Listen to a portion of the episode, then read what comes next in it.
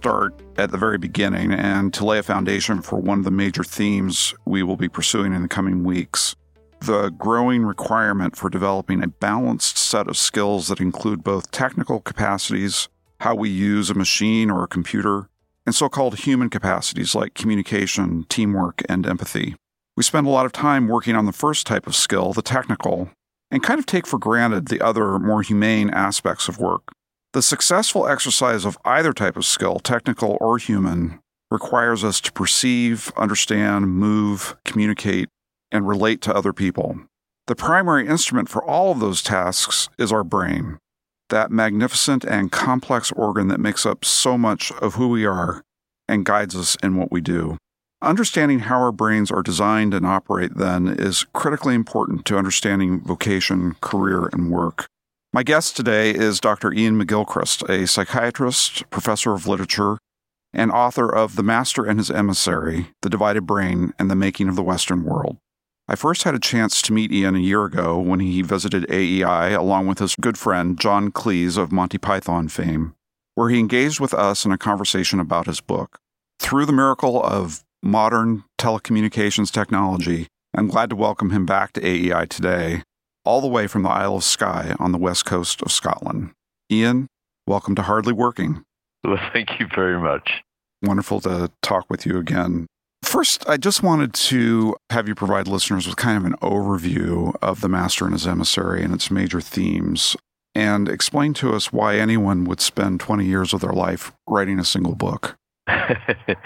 yes, it wasn't something I had planned to do at the outset, but like Topsy, it just growed.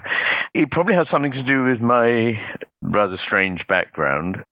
I went to Oxford to study theology and philosophy, ended up studying English literature, then got a fellowship that entitled me to do exactly what I wanted for seven years. So I went back to philosophy and psychology, and then realized that to take what my where my interests were leading further, I'd need to train in medicine and become a doctor and specialize in the area between sort of neurology and psychiatry.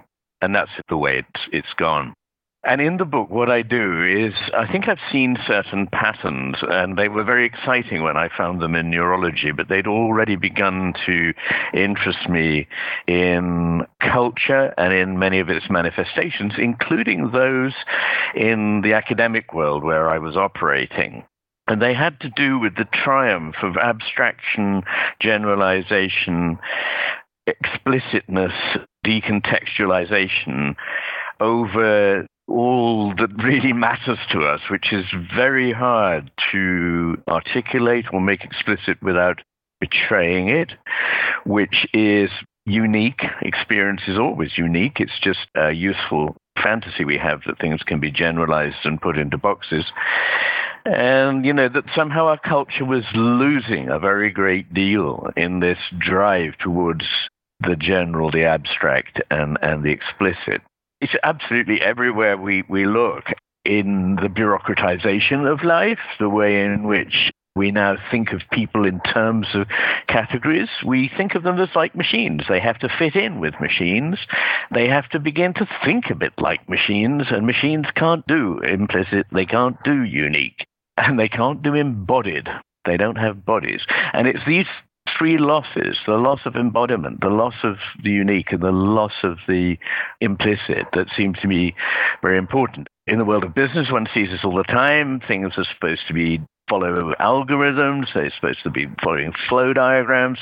Everything should be made as explicit as possible so that it can be controlled. In fact, the problem with this is that when you control it, you don't really understand what it is you're doing, and you end up messing up something that could have grown into something rather special. It struck me very much at the time. I was working at Johns Hopkins in neuroimaging. I was looking at the brains of people with schizophrenia. But while I was there, I had my first taste of America what I noticed was extraordinary explicitness. I kept trying to make my meaning clear in a more implicit way through tone of voice, through sense of humor, through metaphor, and it just didn't work. I just needed to state right as though I were programming a machine what it was I wanted or what it was I meant, which was not the normal way I'd grown up to, to operate. Churchill said that the Americans and the English are two people separated by a common language. It's not just the point about Americans, though, because I was noticing things happening in Britain that were happening in the same way. And some of it may be to do with the breakdown of a common culture in Europe, which in a way was always an artificial creation in America because you're a, uh, a, melting pot. And so the common ways of thinking and understanding one another in shorthand no longer operate because you're dealing across different cultures all the time. And that kind of makes everything have to become suddenly very clunky and explicit. But anyway, I noticed that, you know, in the past, studying literature, we were looking at poems written in the past by people who thought they were leaving something special and full of meaning. And it was entirely embodied. As soon as you paraphrased it or took the meaning out of the context, it was destroyed as soon as you made explicit the meaning, it was destroyed. It was something that worked on you not just in a cerebral way, but in a in an emotional and physical way as well. I mean, literally, it can affect your blood pressure, your pulse rate, your breathing, your you know the tension in the muscles of your body, and so on. And the other thing was, you know, it was completely unique. So great works of art are just unique. If they hadn't been made, you wouldn't have been able to imagine them any more than you could imagine your best friend by putting them together out of, you know, generalities you can find in the dictionary. So when I got to the Maudsley Hospital, I came, I came across the work of a colleague, John Cutting, who'd done something rather unusual, which was spent 20 years sitting at the bedside of people with strokes, tumors, and injuries to their right hemisphere. And that's unusual because most people are preoccupied with the left hemisphere, which in medical school I'd learnt was, you know, very important because it did language and it did reason and all this kind of stuff. And mostly when people have right hemisphere strokes, well, they can they can talk, they can use their right hand, which you know is the most um, the most important thing, and they get sent home, and that's it. But actually, it turns out it's much harder to rehabilitate people after a right hemisphere stroke than after a left, because what happens after a right hemisphere stroke is the whole world loses its meaning, which is pretty fundamental. And he had catalogued this amazing, with vivid examples, this amazing panoply of ways in which the world ceases to hang together and have meaning for people who have damage to the right hemisphere. When they have damage to the left hemisphere, even though they may have problems with speaking and using their right hand and therefore writing, the world is effectively exactly the same place that it was. They can communicate the difficulty, but when they do, they're talking about the same world, they're experiencing the same world, they understand what other people mean, and so forth. But after the right hemisphere is damaged, it's as though you were in an alien realm. But three things he said really made me sit up. One was that the right hemisphere is more interested in unique cases, the left in simply putting things into pigeonholes and categories. That the right hemisphere is more in touch with the body, literally it's more in touch with emotion. It's more in touch with the body image. It actually has more control over the autonomic nervous system, which regulates much of what our body is doing when we're not aware of it, than the left hemisphere. And the other thing was that the right hemisphere understood implicit meaning. So it could get jokes, it could get sarcasm, it could understand reading a cartoon or a poem, it understood music, it could read faces, it could understand body language, it could understand the importance of what is not said as much as what is said. So I came to the point where I saw something very important here. I went and talked to John and that led to 20 years of research on hemisphere differences. And I was told by all my colleagues, don't go there. Don't get involved in this. This is all pop psychology. This has all been blown out of the water long ago. It's career death even to touch the topic. But I was fascinated. I was just too intrigued. I mean, first of all, there were three very basic questions here. Number one, why the hell is the brain divided at all? i.e., if you look at it on the slab, there's a massive great gulf right down the middle that is basically separating the two hemispheres. And then when you come to look at them, they have regularly different shapes and different measurable elements. They're different sizes and weights. They have different patterns on the surface. They have different cell architecture in places. They have different greater white matter ratios. They respond differently to hormones. They respond differently to neurotransmitters, or they use neurotransmitters differently at any rate. This was all bizarre because these were very clear asymmetries that nobody could deny because you can actually measure them.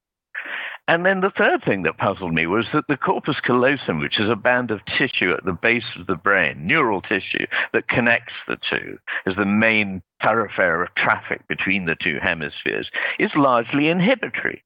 Most of the neurons within a hemisphere are heavily interconnected with one another, but only about 2% of neurons actually cross this commissure called the, the corpus callosum the base of the brain. And the ultimate effect of them is often to say, keep out of this, I'm dealing with it. So there was something about division here that was fascinating. I mean, obviously, they have to work together as well. They, we needed them to be unified at some level, but they also needed to be separate and divided at some level. Why? And that's a philosophically fascinating point that was backed up by much hard neurology. And it seemed to be related to my concern about what was happening to the way we were tending to think nowadays. If that's the sort of the scientific side of this, the two hemispheres are different, they're constructed differently, they have different functions, they they have I think you've said elsewhere they have different kind of personalities. If we accept that as a premise, how do you see this working itself out over time, which is really what the second half of the book is about? Well, I mean, first of all, the, the question is why have we why have we got this at all? It would make more sense, superficially speaking, for there not to be a division. And what was the division? Because it wasn't. The people who warned me about the pop psychology were right. You know, we used to say the left hemisphere is at least down to earth and reliable and linguistic and rational, and the right hemisphere is a little bit given to having pink and fluffy ideas, and this you know, being rather emotional. This is not right. For example, the emotion that most clearly lateralizes is anger, and it lateralizes to the left hemisphere. And to cut a very long story short, the left hemisphere is not down to earth and reasonable. It is actually, it sees very little, it jumps to conclusions, and it's very dogmatic compared with the right hemisphere. The reason I think this all happened is because we need to look at the world in two different ways, and that's crucial. It's not really about what the two hemispheres do. You see, people gave up on this question of what the difference is because they were asking the question you'd ask of a machine what does each hemisphere do? And they got back the answer they both seem to be involved in language, they both seem to be involved in reason, they both seem to be involved in emotion and visuospatial things, and, and basically in everything. But they didn't ask the question that you ought to ask about part of a person, which is how do they do it? In what way do they do it? To what ends? With what values do they do it? What are they like? And the answer is reliably completely different. And this has an evolutionary basis, which is that every animal and every creature that we've looked at, back to the most ancient creatures we know of, seems to be lateralized. So they're not symmetrical in their behavior or in their neural networks. And the reason seems to be a fundamental problem of paying attention to a detail, i.e., being able to latch on to something which you want to eat or pick up a twig to build a nest, and at the same time keeping an open mind and an open attention to all the rest that's going on so that you see the predator coming, you see your conspecifics, your family around you that need to be fed. You take in the big picture. And the penny almost you know, didn't drop when I first heard that. I thought, well, okay, attention, yeah, it's another of those cognitive functions. But it's not just another cognitive function, it's the basis for our understanding of the world. How you attend to the world changes how the world looks to you and what you find there, in fact. So if that's right, each hemisphere should see a rather different kind of a world. And it's that that is the key thing to remember one, the left hemisphere, the one that pays minute attention to a detail that's isolated from the rest of the context, sees a world that's built up from such little details. It thinks the world is like a wall built out of bricks. You take a few bricks, you know what they are, you put them together, you get the whole wall. But really, the world is not like that at all. It's far, far more complex, and things are interrelated and affect one another. They stop being the same thing as soon as they get into company with other things.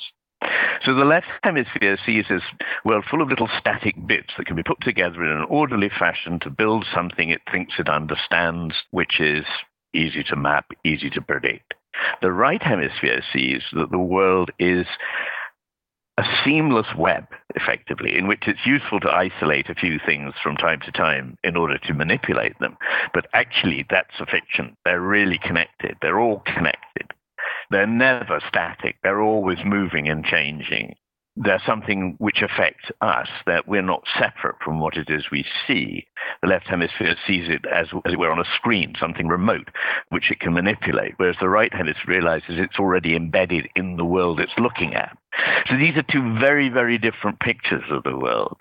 And I thought that what had happened was that we'd begun in the world we're in now in the West to privilege one way of seeing the world, the one that is reductionist, mechanical, decontextualized, and arid spiritually, not really alive at all, over a world that is living full of meaning, full of vibrancy, is the real world. And in other words, we are mistaking a map or a construct or a screen projection for the real world that is living and complex in three dimensions out there. And I thought to myself, and this is where you, you asked me about the second half of the book, well, maybe there were other times when it was different. And I started to look back at different periods of Western history. And I thought that I could see various shifts, if you like, swings of the pendulum over history. And in the second half of the book, I try to, it's a very ambitious thing to do, but I try to look at our history from the Greeks through to the Romans, the Renaissance and the Reformation, the Enlightenment, Romanticism, and modernism and postmodernism. And what I think I can see is that three times over in our history, we've repeated a certain pattern that we start off, say, in the 6th century BC in Athens, then again around the year dot in, in Rome, and then perhaps again in the 14th, 15th century in, in Europe, with a marvelous working together these two ways of looking at the world, which means that the arts and the sciences flourish together because both the arts and the sciences need both of these ways of thinking. One isn't science and the other one the arts.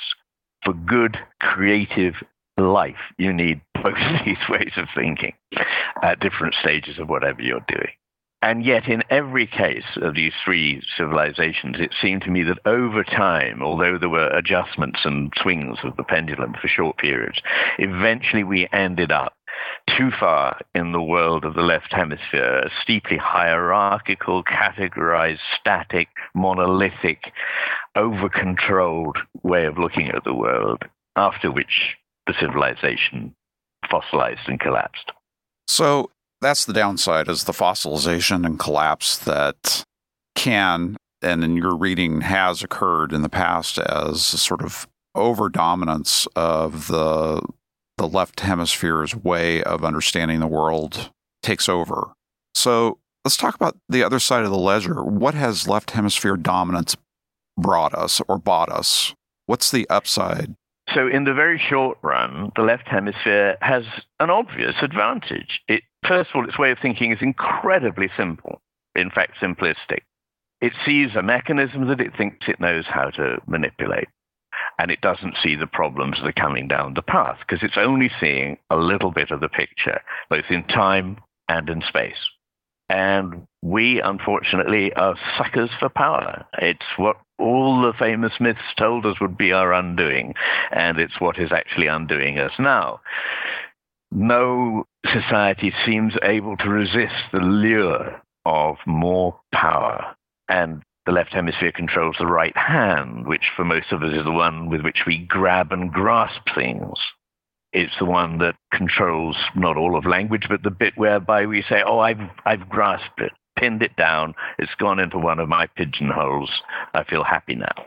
This is not a very intelligent way to look at the world, but it's effective in the short run. And what I think happened, to cut a long story short, in the Greek, the Roman, and our case, is that we overstretched ourselves. The Greeks and the Romans created the Greeks had colonies that were very dispersed. The Romans had a huge empire. And the British and Americans between them have developed first an administrative empire in the case of the Brits and an economic empire in the case of America, which means that everything has to be universalized, rolled out, simplified, generalized, made thoroughly rule bound, explicit, and predictable. And unfortunately, that doesn't correspond to reality. So it makes you feel good in the short run because it just gets you stuff. But I think even the least gifted of us now can see that you know just getting another smartphone or a you know an Alexa or something is no compensation for having divorced ourselves from nature, from having entered a world where we search to know what meaning is. It's become devitalized, despiritualized, mechanized, and sterile. And this is a very, very high price to pay. And what concerns me particularly and concerns many younger people, I'm glad to say, is the vast, incalculable destruction of nature that's going on all over the world. Not necessarily, of course, in, I'm not pointing the finger at America, but all over the world, at an enormous rate in China and India, where, of course, we export a lot of our dirty work.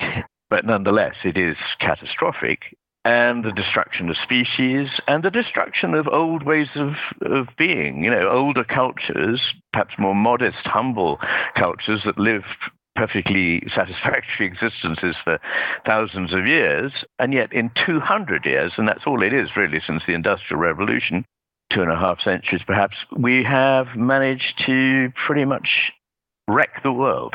So, first prize for the left hemisphere. Mm. So, continuing on this theme, you did a paper for us, and we'll post your paper to the show notes on this conversation. But in that paper, you talked about, you described the left hemisphere as being Rumsfeldian, that it doesn't know what it doesn't know. And I'd like you to explain that in a little bit more depth. I didn't, I hope, call it Rumsfeldian, but I said that in a Rumsfeldian moment.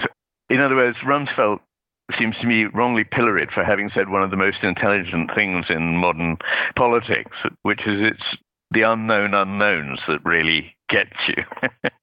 you may have said a lot of unintelligent things, but that was the one intelligent thing he definitely did say. And it's quite wrong that he should be pilloried for it because this is the basic problem.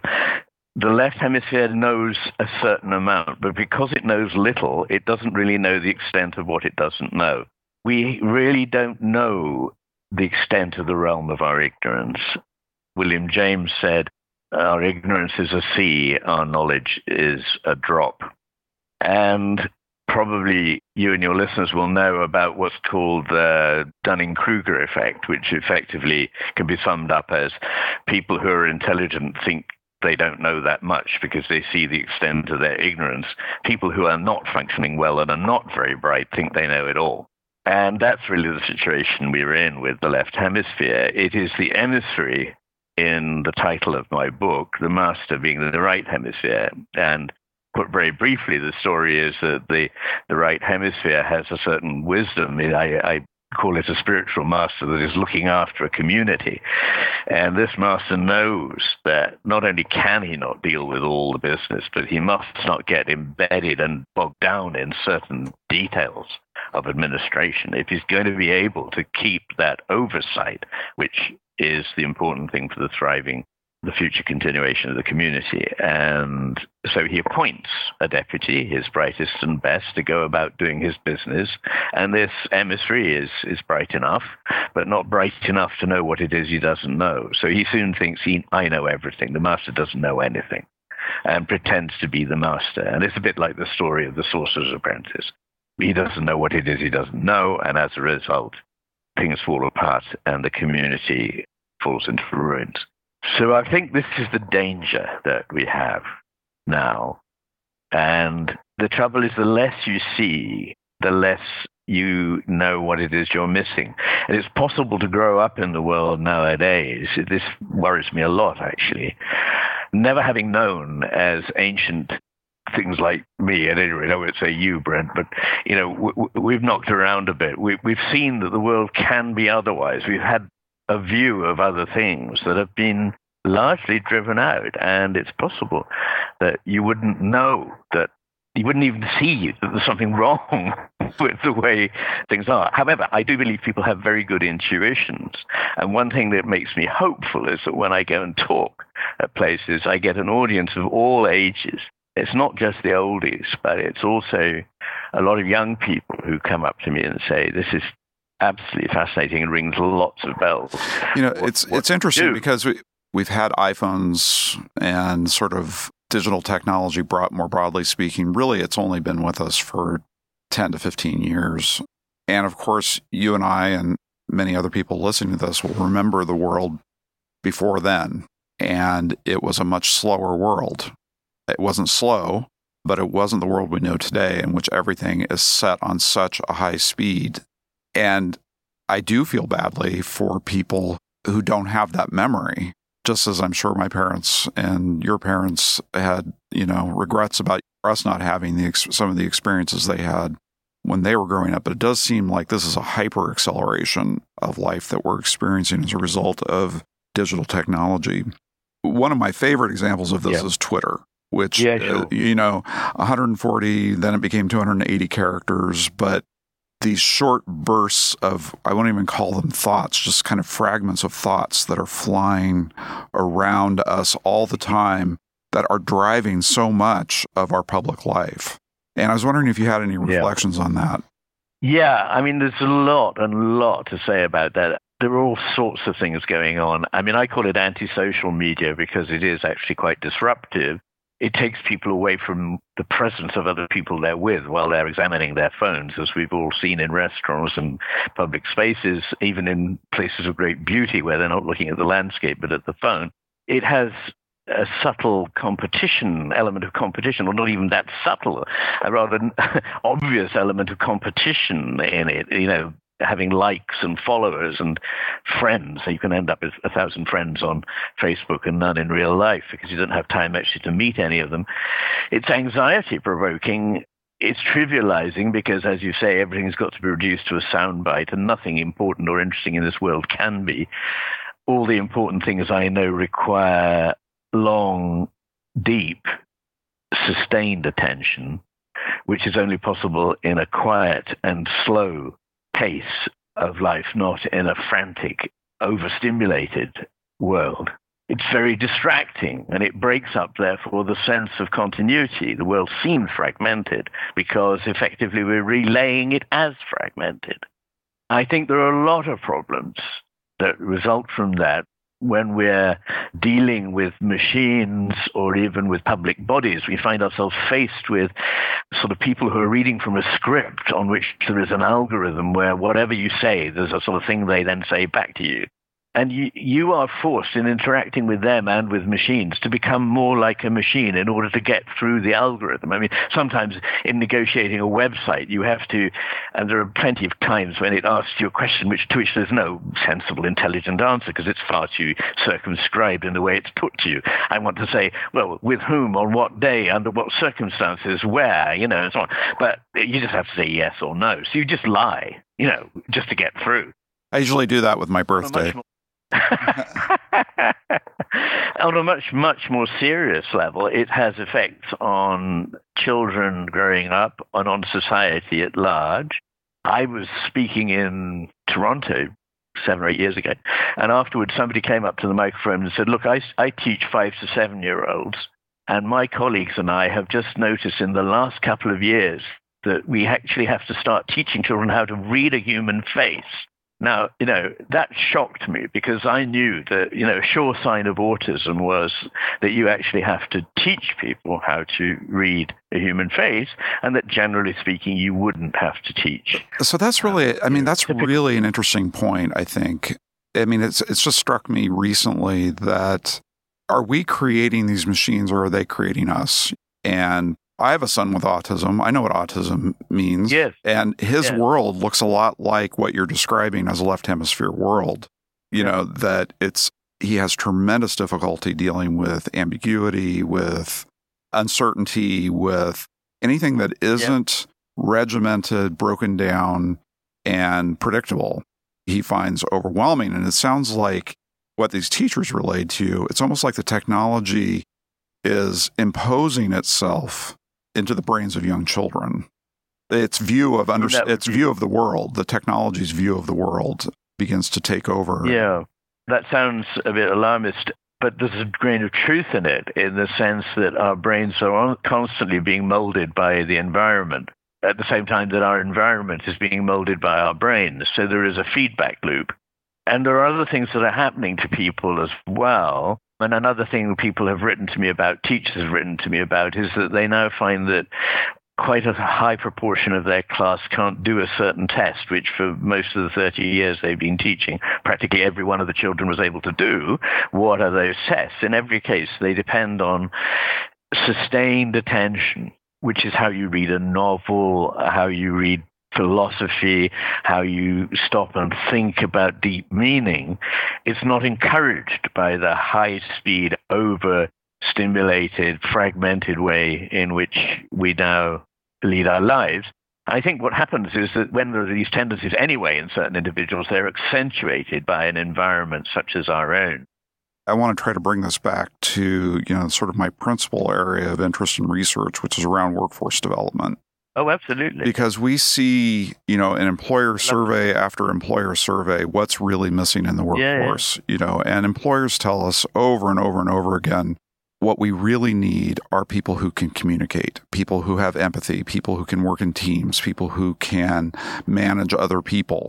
And one of the things that I so appreciate about your work is that it's helped me to understand that better. And I'm just curious whether you have thought about that in a high tech economy, society, we need people who understand technology, but is our technology then making it harder and harder for us to sustain oh, our economies?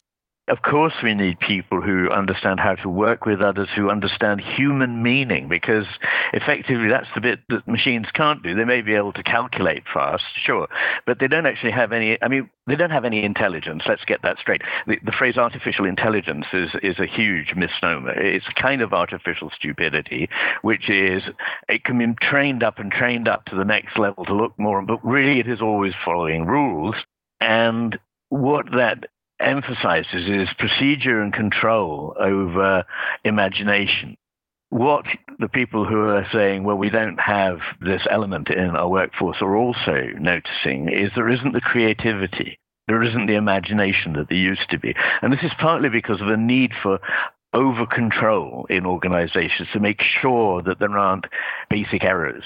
And this actually ensures not that there won't be errors because there always will be, but there will never be excellence because excellence requires freedom to make mistakes, freedom to take a long time and produce nothing, and then suddenly have a moment. If you over specify the process and over specify the standards and the way and the time in which it will be done, all you will end up is thoroughgoing mediocrity and repetition of the same mistakes that have led us to the place where we are now. We need a complete change of heart and mind. And we need it not just there, but we need it in society. I mean, the social media wars are noted for their ability to put people into boxes and categories left, right, outright, black, white, whatever, male, female, transgender, 32 different categories, but actually not looking very much at people, not really interested in nuance, not interested in the ramifications and the subtlety of what all these things might mean. Everything's become either or, and it's the debate is conducted with the left hemisphere's principal emotional timbre, which is one of aggression and anger, which is upsetting. In what I'm writing at the moment, I've been looking at I'm writing another huge bloody book, which I really hope to be finished very soon. But amongst many things in it, what I aim to show is that it's not just that the right hemisphere would be nice in the in the workplace. It would be nice to have people that are nice to one another and you know get on together. The main thing about the right hemisphere is that not only is it far better at all of that because it's a matter of understanding apart from anything else, it's actually just more intelligent. It is actually literally more important for cognitive intelligence, good old fashioned IQ. So if you look at, and this has been done in the study, if you look at damage in the brain, that's happened due to a stroke and a subsequent drop in IQ, where there has been a marked drop in IQ, it practically always follows on damage to the right hemisphere, not the left. So you know, get that. And then it's much, much better in understanding emotional intelligence and social intelligence.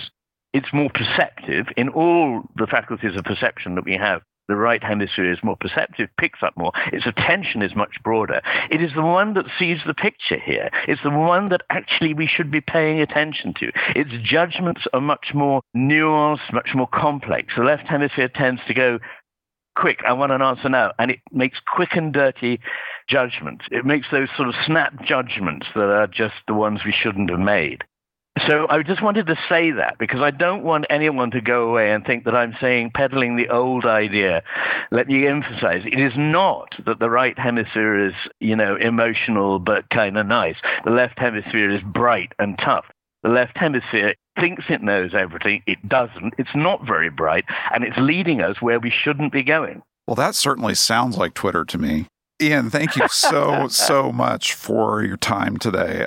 We could go on and on and on on this topic as far as I'm concerned. And I really appreciate your taking some time out of your schedule because I know that you haven't quite spent 20 years on this book that you're working on, but it's a very absorbing and demanding task that you set before yourself with this next volume, which I am anxious to read. And I hope that when it's done, you'll come back and tell us about that book too. Well, thank you very much, Brent. Yeah, and all the best with the series. Okay, thanks so much, Iain. Bye then. Bye bye.